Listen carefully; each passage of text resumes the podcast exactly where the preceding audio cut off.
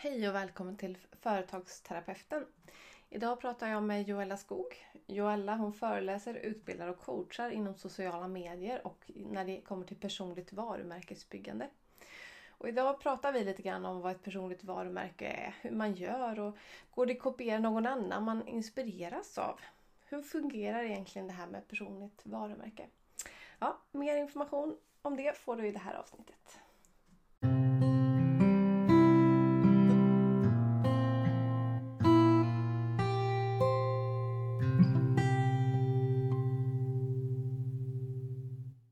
Hej! Hej Joella och välkommen till Företagsterapeuten. Tack! Hej! Hör du mig bra? Ja, jag hör dig bra. Bra, härligt. Du, jag tänkte att idag skulle vi prata lite om eh, personligt eh, varumärke som du eh, arbetar med. Men först vill jag höra lite om din egen företagsresa. Hur länge har du drivit eget företag? Jag har drivit eget företag i ungefär två och ett halvt år. Så jag satte igång egentligen på riktigt ungefär när pandemin började.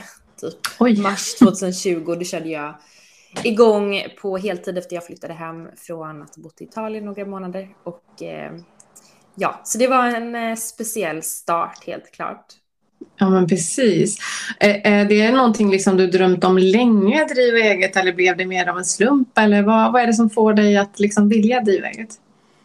Alltså, jag var väl aldrig den personen som trodde att jag skulle bli entreprenör eller växte upp och drömde om det. Det kan jag inte påstå. Mm. Eh, utan det handlade framför allt om att jag tyckte inte om att varje dag såg likadan ut. Jag tyckte inte om att behöva vara på ett kontor varje dag. Eller att ja, behöva sitta på kontoret 9 till 17, inte kunna jobba hemifrån när jag vill och jag ville helt enkelt bestämma över var jag jobbar och när jag jobbar. Um, så det var min största drivkraft från början och nu älskar jag business och entreprenörskap. Mm. Uh, så nu har det blivit, vuxit och blivit en väldigt viktig grej i mitt liv att även om jag fick ett jobb där jag kunde jobba var jag vill när jag vill så skulle jag aldrig vilja ta det jobbet för jag älskar entreprenörskapet. Mm, så att det, först var det liksom friheten som lockade liksom att kunna styra själv men nu har det liksom blivit ett större intresse och liksom man ser fördelarna med det. Precis. Jag, alltså innan jag startade företag så letade jag efter väldigt mycket jobb. Jag ville ha ett nytt jobb och jag hittade liksom aldrig mitt drömjobb. Jag tyckte inte det fanns det ultimata jobbet. Mm. Och jag känner att jag har format mitt drömjobb och det finns, det är därför jag aldrig hittade det perfekta jobbet, för det fanns inte där ute. Jag behövde liksom skapa mitt jobb. Och det är en mm. väldigt häftig känsla att kunna liksom skapa exakt det jobbet du vill ha. Mm. Det är väldigt coolt. Precis, och många precis som du säger, alltså jag tror det är den största delen, så här, man, man vill ha frihet. Liksom. Men hur vågade du ta det steget och hoppet från dröm till verklighet? Då? Var det svårt för dig eller var det bara så här, jag kör? Eller hur, hur lång tid tog själva processen från tanke till, till din verklighet? Alltså jag skulle säga att det var en ganska lång process att överhuvudtaget inse att livet jag levde förut inte var det livet jag ville leva. Det tog mm. väldigt lång tid att inse. Det krävde faktiskt att jag började må ganska dåligt. Fysiskt framförallt också, att jag fick massa fysiska symptom. Min kropp sa ifrån och i princip berättade för mig att du gör inte det du ska göra just nu. Ehm, jag bodde i Stockholm och var anställd och kände väl att jobbet inte var rätt för mig, staden var inte rätt för mig, det här livet var inte rätt för mig. Men jag insåg, det tog väldigt lång tid för mig att verkligen genuint inse det. Mm. Um, så att ta steget kan nästan vara det svåraste, för det tar sån tid att ändra sitt mindset och skifta sitt mindset. Så jag jobbade väldigt länge med mitt mindset och det var inte så att jag aktivt liksom tänkte nu ska jag jobba på mitt mindset. Mm. Men jag började med att helt enkelt förändra hur jag tänker och jag började ta in ny inspiration, började titta på hur andra människor lever som driver eget företag och jobbar online. Ehm, mm. Jag tittade på mycket TED-talks, så jag var väldigt mycket, ganska länge inne i en inspirationsfas helt enkelt mm. innan jag tog steget. Och det tror jag var väldigt viktigt för mig för att ändra mitt mindset. Man kan säga att du samlade mod nästan. Mm, det kan man säga. Det kan man säga. Mm. Och när du liksom hade bestämt dig då, hur gjorde du? Sa du upp dig och bara hoppade rakt av eller drev du eget vid sidan av anställningen först eller vilken väg tog du? Alltså jag kan inte göra något sådär halvdant utan jag är mm. allt eller inget person. Så jag visste att jag behöver säga upp mig mm. eh, och bara köra all in. Och det gjorde jag. Så jag bodde som sagt i Italien precis innan jag startade mitt företag. Så medan jag var i Italien eh, och pluggade italienska så ringde jag upp min chef och sa att jag kommer inte komma tillbaka till jobbet. Jag vet inte exakt vad jag ska göra men jag kommer inte komma tillbaka och jag skulle gärna testa på det här med frilansandet men vi får se. Jag var ändå liksom inte helt committed till det än men jag visste att jag inte skulle tillbaka till mitt gamla liv. Mm. Um, och sen när jag kom hem så tänkte jag men nu är det typ ett guldläge att nu har jag ju inget jobb och jag är tillbaka i Sverige så nu kan jag lika gärna testa på det här med frilansandet och se om det går. Um, och jag hade väl liksom några månaders besparingar. Jag, hade inte, jag har inte så mycket utgifter heller, så det var ganska enkelt att dra ner på mina utgifter också i några månader. Eller ja, ganska lång tid faktiskt. Men det var inte så svårt att dra ner på utgifterna helt enkelt. Nej, så se till att du har låga utgifter och lite ja. besparande liksom. Ja, nej men jag var villig och typ, jag behövde ingenting. Alltså jag var villig att offra i princip vad som helst för den här friheten var så viktig för mig. Att det mm. gjorde liksom inget om jag inte behöver, inte kan spendera några pengar eller om jag liksom behöver hyra ut min lägenhet. Alltså jag var villig att gå ganska långt om jag behövde. Mm. Och det visste jag redan hur viktigt det här var för mig. Mm. Och det är nästan det här som är det svåraste för många jag pratar med, det här glappet liksom mellan, men hur gör man? För att vi är ju ofta beroende av pengar beroende hur, hur på ens livssituation, hur den ser ut liksom. Eh, så det är ju det svåra och modiga hoppet där. Ja, men jag tror att alla behöver göra på sitt sätt. Jag kan mm. förstå att vissa behöver faktiskt dra, kanske dra ned tid på sin anställning och fortfarande ha liksom tillräckligt inkomst så att man kan täcka sina utgifter och så köra sitt egna vid sidan. Och det kanske också blir enklare nu när man kan jobba hemifrån mycket också. Många företag tillåter att jobba hemifrån så kanske det blir enklare att liksom kunna hoppa över från jobbet till sitt andra jobb. Um, så jag tycker det är ett jättebra sätt och jag tycker inte det är närmast att jag rekommenderar någon att göra som jag gjorde eller inte rekommenderar någon att göra som jag gjorde utan man behöver helt enkelt lyssna på sin magkänsla och fundera över vad man själv behöver.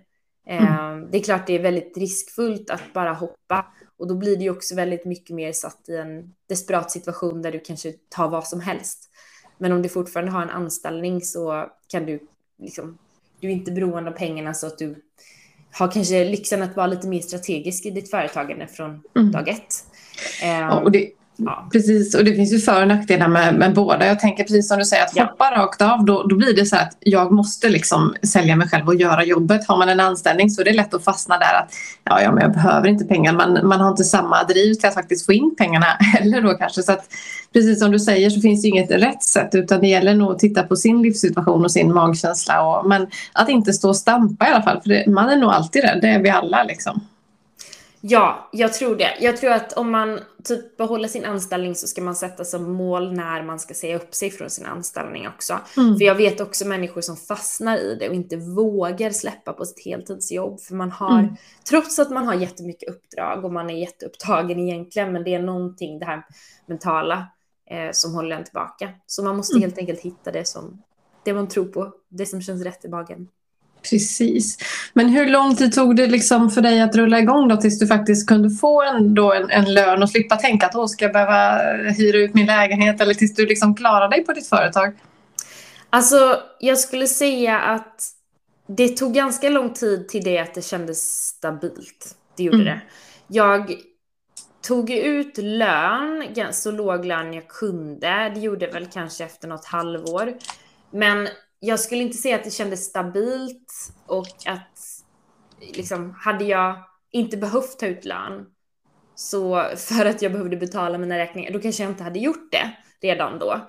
Men jag skulle säga att jag började känna att det kändes ganska stabilt, kanske lite över ett år in skulle jag säga. Efter kanske 14 månader, då, då började det liksom bli stabilt, för att vara helt ärlig. Um, men jag jobbade ju väldigt mycket med, alltså dels såklart var det en pandemi 2020, men det var, det var säkert utmanande. Um, men det var också väldigt mycket så här, jag hade väldigt svårt att hitta vad jag ville göra, vad jag ville fokusera på och hitta, mm. hitta min nisch och hitta vad jag ska satsa på långsiktigt. Och det har jag inte insett förrän ganska nyligen heller. Så det är en väldigt lång process att liksom komma, att hamna rätt och hamna liksom på en bra plats. Och nu är jag på en jättebra plats. Men jag skulle mm. säga att för bara lite över ett år sedan så började jag känna, okej okay, nu är det stabilt och nu, nu känner jag att det går superbra. Så det, ja, det måste få ta sin tid, man måste hålla ut helt enkelt. Precis, och härligt att höra för jag håller med dig, det är ju en utvecklingsresa och och eh, det här, ja, det låter som att det går att uppnå den här att känna, alltså jag kan ju säga att jag har drivit eget snart i ett år på, på heltid. Jag har gjort det vid sidan om i, i väldigt många år men, men nu på heltid. Och, och även om jag har kunnat ta ut en bra lön redan från start så kan jag inte säga att jag känner att det är stabilt. Man är ju alltid rädd så här att oh, nästa månad kanske det rasar, nästa månad kanske det rasar. Utan att, eh, men du, du känner dig trygg idag att nej, men det kommer att rulla på. Jag litar nu på att det här fortsätter. Liksom. Ja, alltså nu känner jag mig väldigt bekväm inom det. Um, mm. För jag vet vad jag ska göra framåt. Jag har också ändrat min affärsmodell. Um, så jag coachar i personal branding och har möjlighet att skala upp den delen av min, eh, min verksamhet. Så det är mycket mer tydligt för mig vad jag ska fokusera på framåt och jag vet nu vad som funkar och vad jag gillar att göra mest av och vad jag absolut inte vill göra.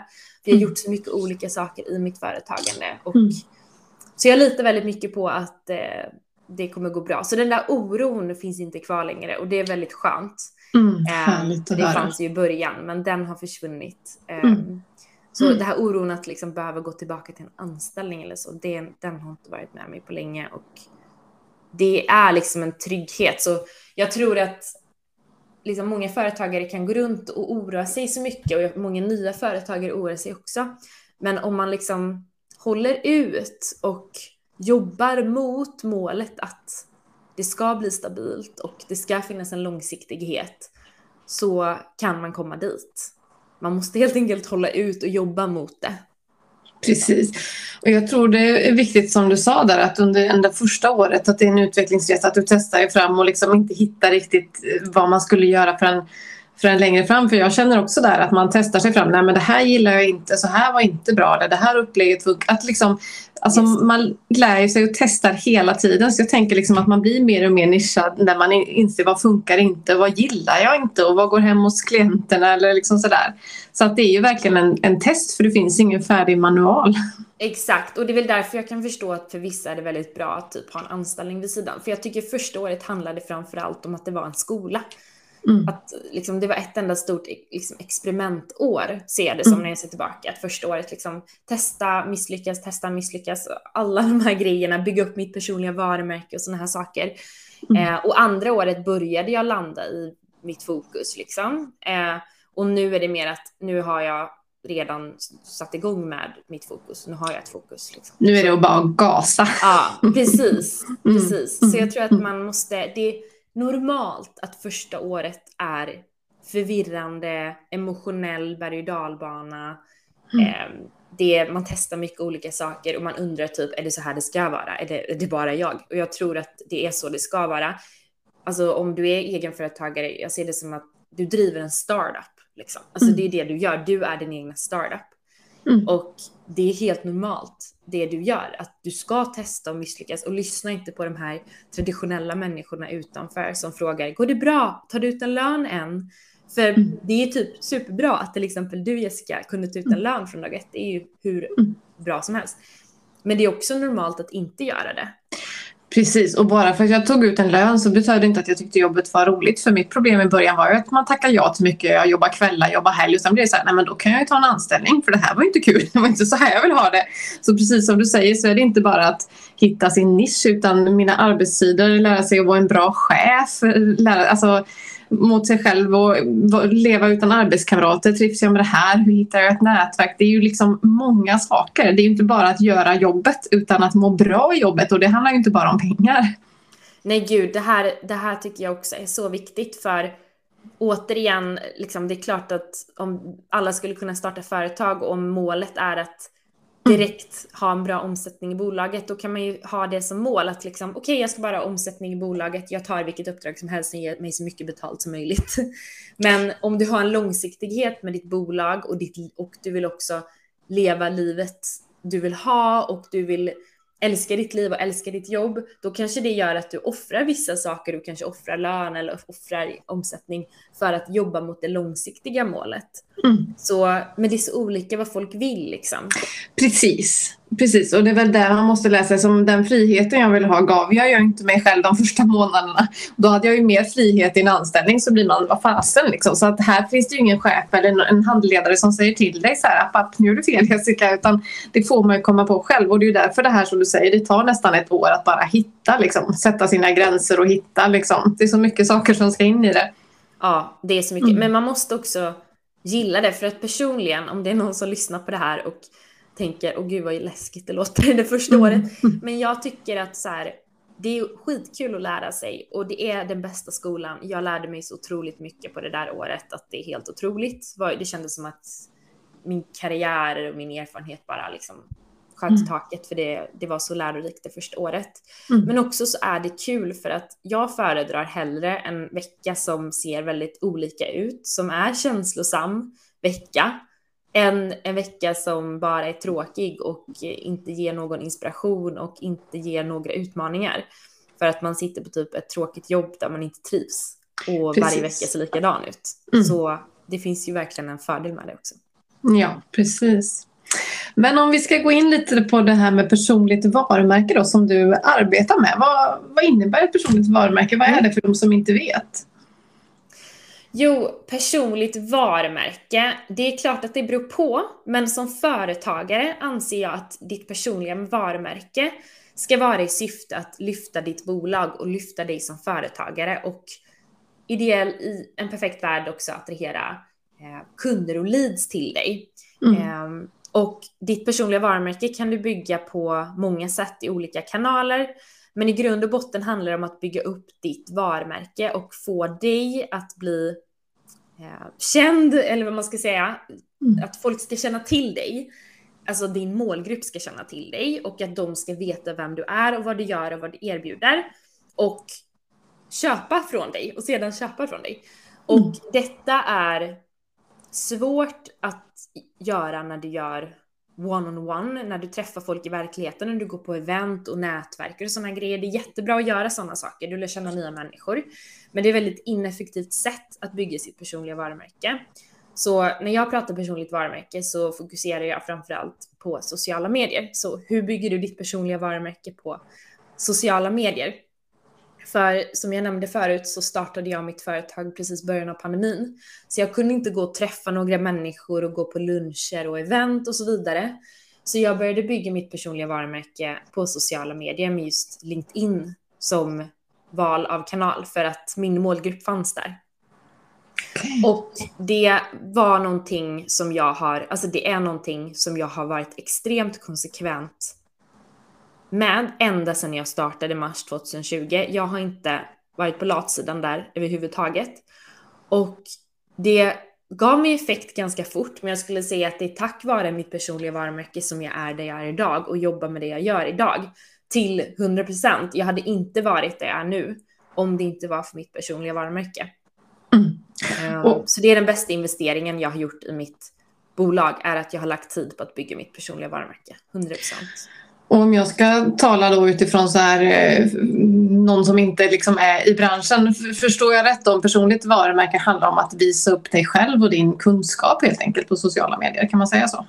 Ja, det kan man säga. Det kan man mm. säga. Men jag tror också att människor misstar ett personligt varumärke ibland som att det handlar om att du ska lägga upp massa snygga bilder på dig själv mm. och typ skryta om ditt liv och berätta om allt du gör hela tiden.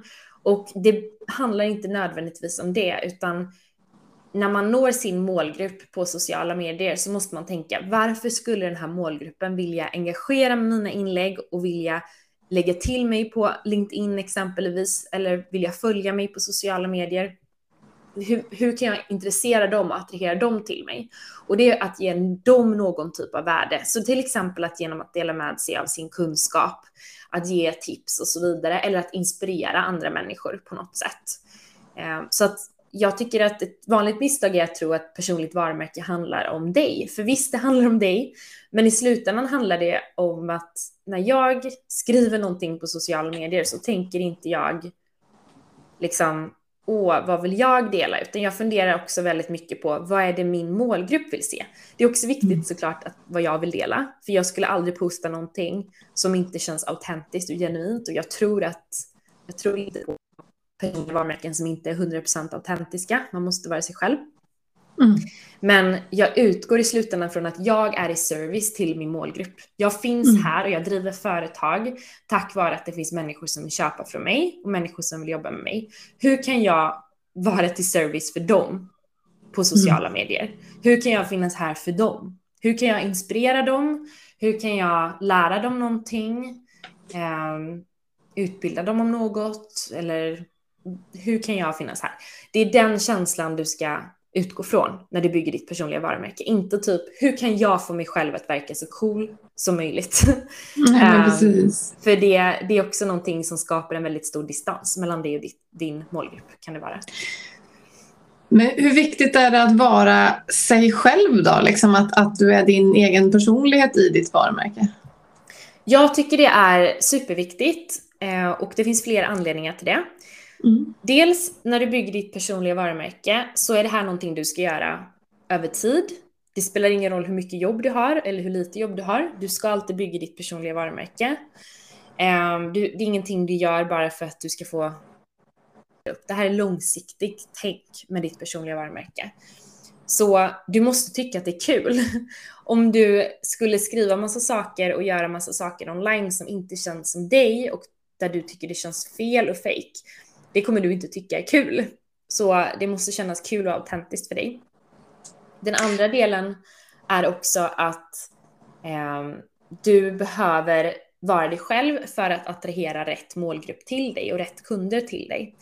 Och rätt kunder för dig är de som gillar dig och du gillar dem.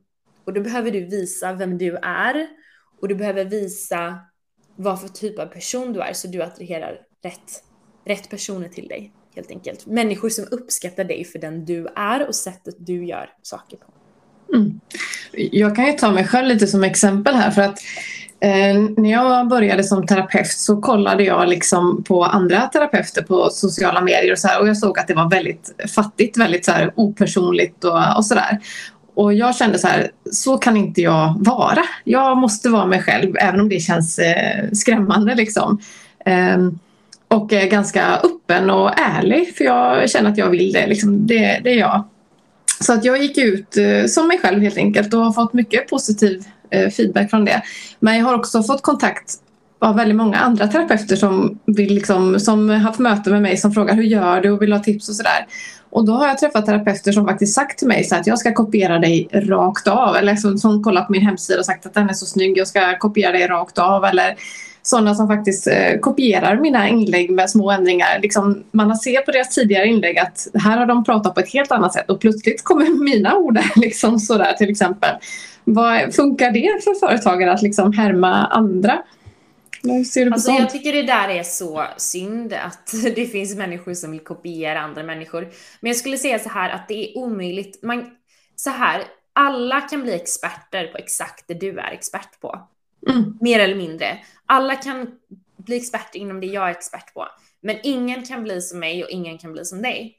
Det mm. går inte att kopiera. Så att även om man kopierar, liksom, låt oss säga hemsidan, branding, tar texter och så vidare, så finns det ingenting autentiskt i det hos den personen. Och mm. du är autentisk. Och jag är så här, efter att byggt mitt personliga varumärke ganska länge och hjälpt andra med det också, så det här autentiska, genuina skiner igenom så mycket. Och när mm. någon är inautentisk och fake, det skiner igenom så mycket. Så ett tips är att inte liksom eh, kopiera från någon annan, men att inspireras då. Hur gör man sig då? För uppenbarligen tycker de här om mitt sätt att prata. Och hur gör man om man inspireras av någon annan men vill göra det autentiskt själv. Liksom. Alltså jag tycker man kan inspireras av andra och fundera över, okej, okay, varför gillar jag Jessica? Va vad är det jag gillar med Jessicas varumärke egentligen? Mm. Eh, är det att hon är väldigt eh, liksom, insiktsfull i sina inlägg på sociala medier? Jag gillar också att jag skulle också vilja vara sån. Eller är det att hon är personlig på något sätt? Så att inspireras och fundera över vad är det jag egentligen gillar med de här personerna som jag ser upp till. Mm. Men det går inte att kopiera, för om du kopierar rakt av så är du inte dig själv. Det är, mm. Så är det bara. Mm. Um, så jag skulle säga inspireras av det och fundera över vad det är du gillar i dessa personliga varumärken. Men du ska fortfarande vara dig själv. Du ska fortfarande hitta det här med dig själv som du vill lyfta fram. Mm. Så det är ett viktigt tips ifall man tycker att någon gör bra saker och ser också att den personen får respons på det. Så istället för att kopiera och köra liknande så ska jag tänka hur kan jag, vad är det jag gillar med det och hur kan jag omvandla det på ett sätt som är mer jag liksom. Ja, exakt. Sen kan jag tänka mig också att okej, okay, om någon snor ett inlägg från dig rakt av, då är det ju rent, alltså då är det ju liksom, då har de ju stulit någonting. Så det är ju så här, de har ju stulit det. Men om man också inspireras allt för mycket och bara tänker att okej, okay, hon skrev om det här ämnet och på det här sättet och jag ska göra likadant för jag kommer också få engagemang.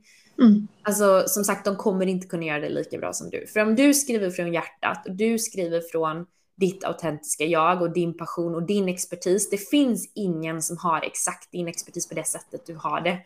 Alltså så som du tänker och den människan du är. Det finns ingen som kan liksom formulera saker på samma sätt som dig och se på saker på samma sätt som dig. Så jag skulle säga att det går inte att kopiera utan det blir liksom ganska snabbt uppenbart fake.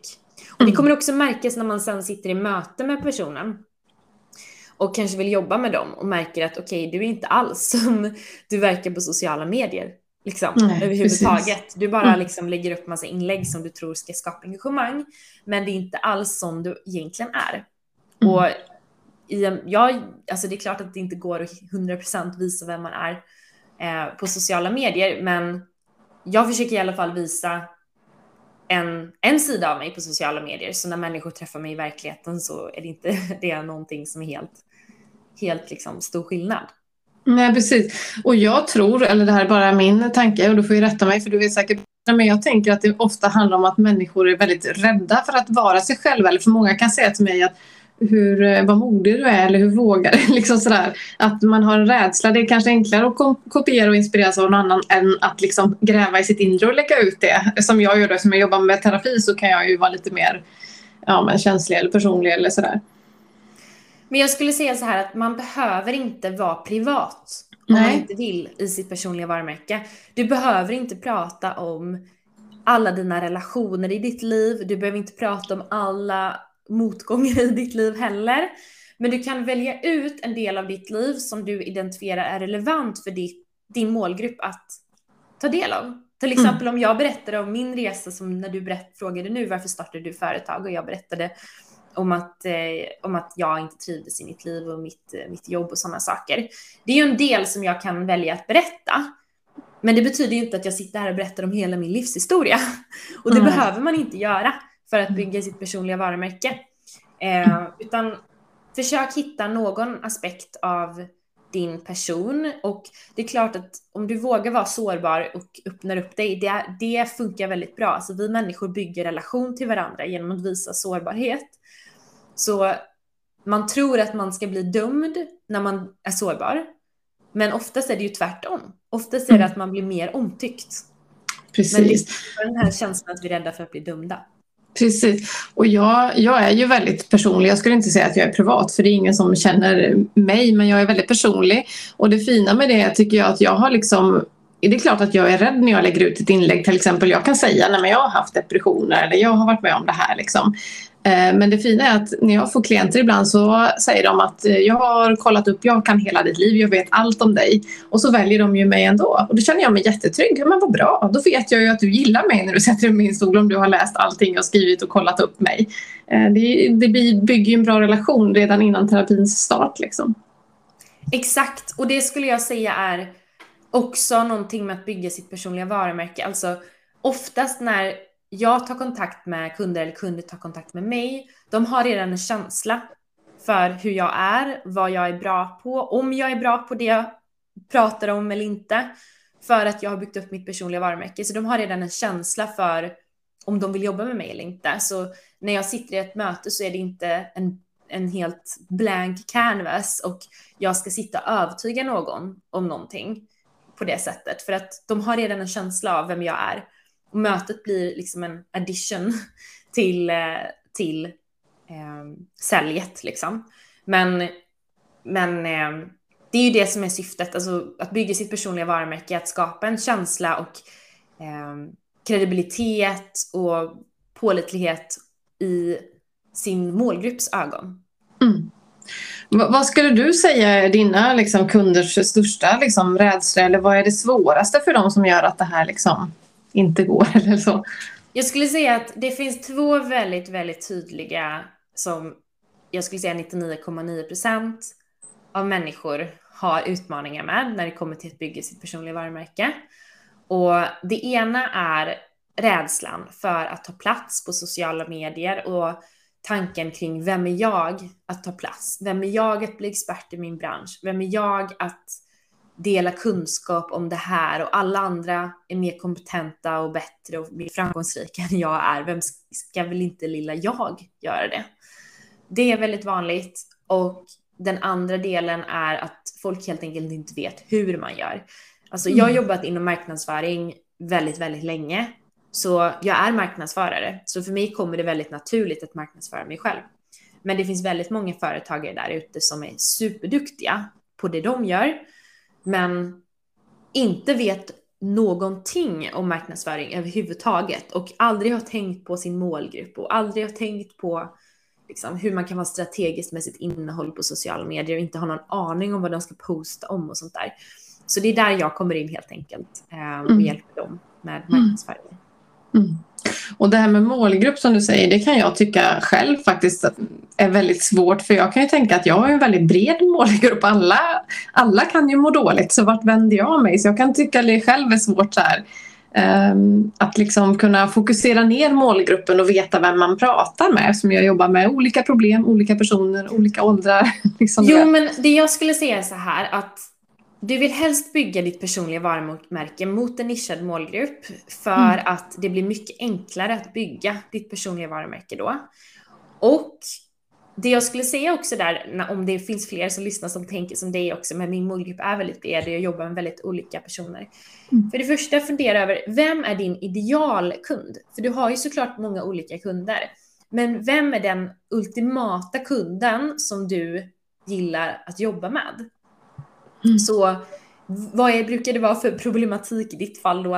Eh, vad är det för utmaningar? Vad är det för typ av person, ålder och så vidare? Att titta på vem gillar jag att jobba med? Men också, vem är det som brukar dras till mig? Vilka kommer lättast till mig? Vilka är det som uppenbarligen ser någonting i mig som de gillar väldigt mycket? Så det, det handlar mycket om det också, att så här, vem vill jag jobba med och vilka vill jobba med mig och sen är det andra saker såklart att vilka är villiga att, vilka kan betala det jag vill ha för mina tjänster mm. och vilka är villiga att betala för det. Eh, vilka är enkla att jobba med. Alltså, så det finns ju väldigt mycket man kan ändå eh, smalna av målgruppen till. Men det betyder inte att bara för att du har en målgrupp så betyder inte det att du inte jobbar med andra målgrupper. Nej, precis. Så ett tips är att även om man inte har en smal nisch, om man har en bred målgrupp som jag har i dagsläget så ska man ändå fokusera och prata ner mot, mot en person, den som jag helst jobbar med. Liksom. Sen tar jag emot fler klienter än, än bara den sorten. Men... Ja, och det är en vanlig, vanlig fråga människor har också är, men om jag jobbar mot en målgrupp kommer jag också då tappa alla andra? Och det är, så här, det är väldigt svårt att prata till alla. Det är mycket enklare att prata till en person. Du kommer se störst, större effekt på att prata till en person eller två personer, väldigt smal målgrupp, än att prata, försöka prata till alla. För det går inte att attrahera alla. Det går inte. Nej. Um, så hellre nischa ner sig mot en målgrupp. Men det du också kommer se när du bygger ditt personliga varumärke mot den målgruppen är att du kommer ändå få andra människor till dig som du tänker, oj vad intressant, jag brukar inte prata till den här målgruppen, men de kommer ändå till mig. Och det är för att det är någonting i ditt personliga varumärke som de mm. gillar och de gillar dina tjänster och de gillar det du pratar om. Mm. Så jag fick in massa liksom, eh, uppdragsförfrågningar även när jag började nischa mig inom, inom specifika områden så fick jag andra typer av uppdragsförfrågningar som inte var långt bort från det jag gjorde, men också mm. var liksom bredare. Så att mm. folk var så här, jaha, jobbar du med det här också? Och, ja, så det, jag skulle säga tvärtom, att jag fick mer uppdragsförfrågningar kring allt möjligt när jag nischade mig. Ja, men precis, och jag tänker ändå att det är fint där du säger att man kan tänka att egentligen finns det, när man, om man tänker på personligt varumärke så finns ju ingen konkurrens på det sättet utan man väljer ju den man tycker om och den som, ja, men den som man dras mot. Att det handlar om det här att attrahera sina följare eller attrahera sina köpare. För jag vet ju själv när jag själv letar efter ja, en hundpsykolog eller en terapi, liksom vad som helst, så, så väljer jag ju inte alla utan jag tittar, ja men den här passar mig. Liksom. Att det är ju någon form av den, den sätt att prata eller hur, ja. Ja, och sen är det också bra att komma ihåg att precis som du säger att Alltså ju mer nischad du är mot målgruppen desto enklare blir det för att till exempel terapeuter finns det ju hur många som helst av. Precis. Men tänk om du är terapeut för soloföretagare, stressade soloföretagare, mm. låt oss säga. Mm. Det är ju mycket mer nischat och tydligt. Det är ju mycket mer troligt att om jag är en stressad soloföretagare att jag kommer vilja prata med dig Jessica, mm. än om du nischade dig på det, än någon som bara säger att men jag tar allt och alla och jag pratar med alla möjliga människor. Men jag vill ju hellre ta dig som är nischad på ett särskilt område och är van vid att prata med andra personer inom detta. Så så det kan vara bra att, tänka på. Mm. Vad, vad, brukar du säga till de som är lite rädda för det här du sa då, att, att ta plats och synas? Vad, vad brukar du liksom ja. säga till dem? Okej, okay, detta är en, en, stor, en stor utmaning. Men det jag skulle säga är så här. För det första, alla på sociala medier är inte så coola och framgångsrika och smarta som det ser ut. Det är nummer ett. Skönt! Eh, alla bygger sina personliga varumärken, okej? Okay? Så vi är alla där för business. Alla är inte så himla liksom amazing. Alla sitter och är dåliga på har sina egna problem i livet, så alla är människor. Det är nummer ett. Och nummer två är, det är väldigt vanligt att man är, jämför sig med andra inom sin bransch och tycker att men de andra i min bransch är mer framgångsrika och duktiga. Men andra i din bransch som gör det du gör är inte din målgrupp. Så varför jämför du dig med dem? För din målgrupp sitter inte och tittar på massa andra i din bransch. Så till exempel, jag sitter inte och följer 20 stycken terapeuter i sociala medier. Mm. liksom. Men det kanske du gör, för det är mm. din bransch. Så du är mm. superintresserad av vad andra terapeuter gör. Så ditt jobb är att nå din målgrupp, inte att försöka vara cool inför de andra i din bransch helt enkelt. Precis. Kan, man, kan man säga att man ska sluta fokusera på andra utan på sig själv, liksom det jag ja. vill förmedla och så Fokusera på det du vill förmedla och din målgrupp och den du pratar med. Och att ge dem någonting och bygga upp ditt varumärke i deras ögon. Mm. Inte inför alla.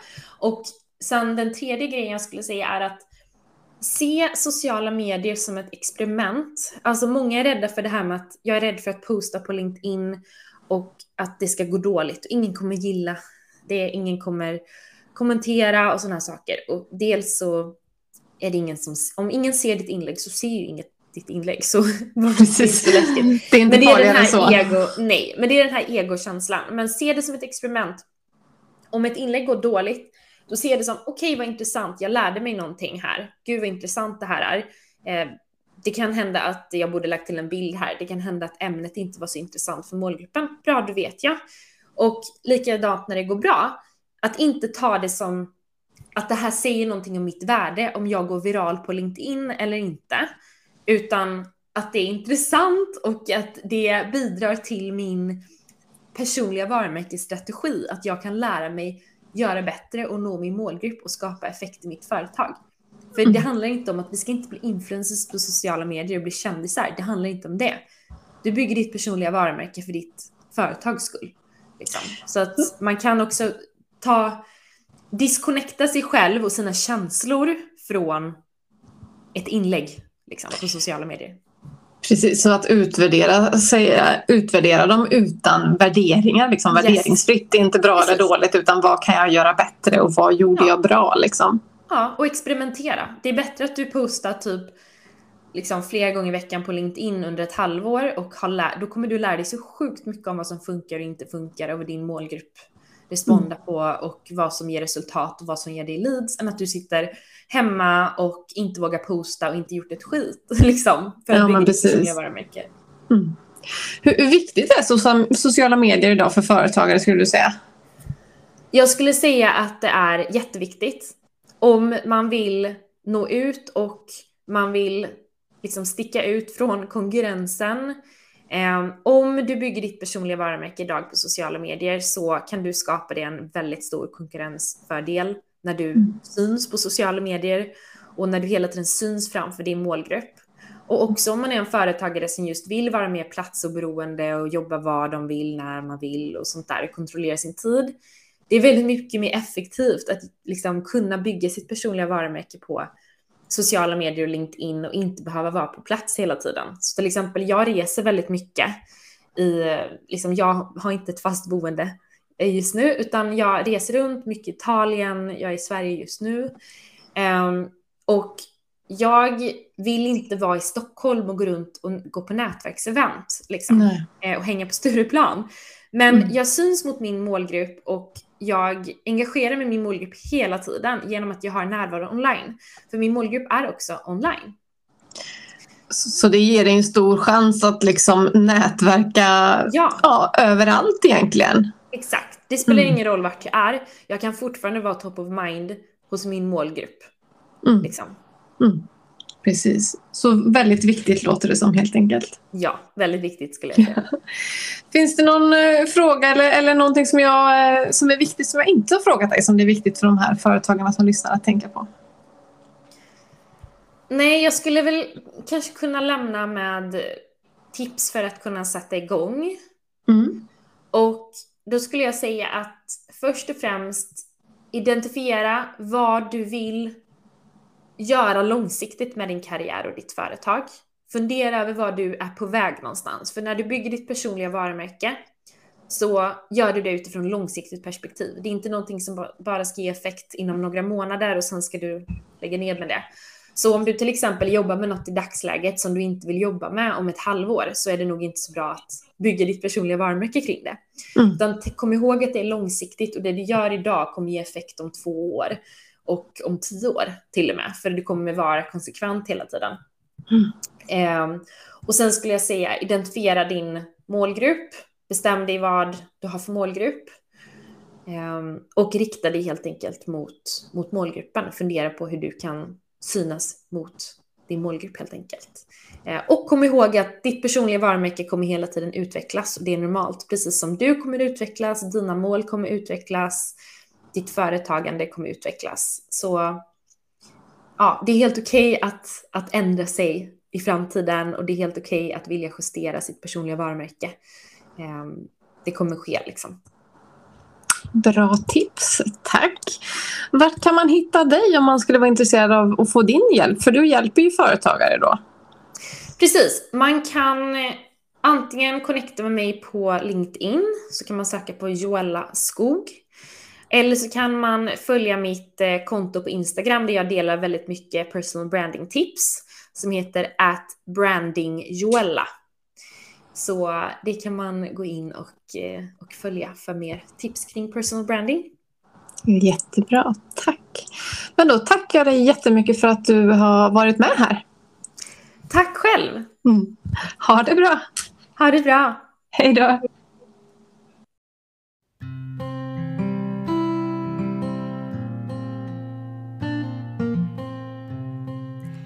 För att du har lyssnat på Företagsterapeuten. Behöver du coaching och vägledning? Tveka inte att kontakta mig på kontakt jessicahjert.se. Ha det gott! Hej!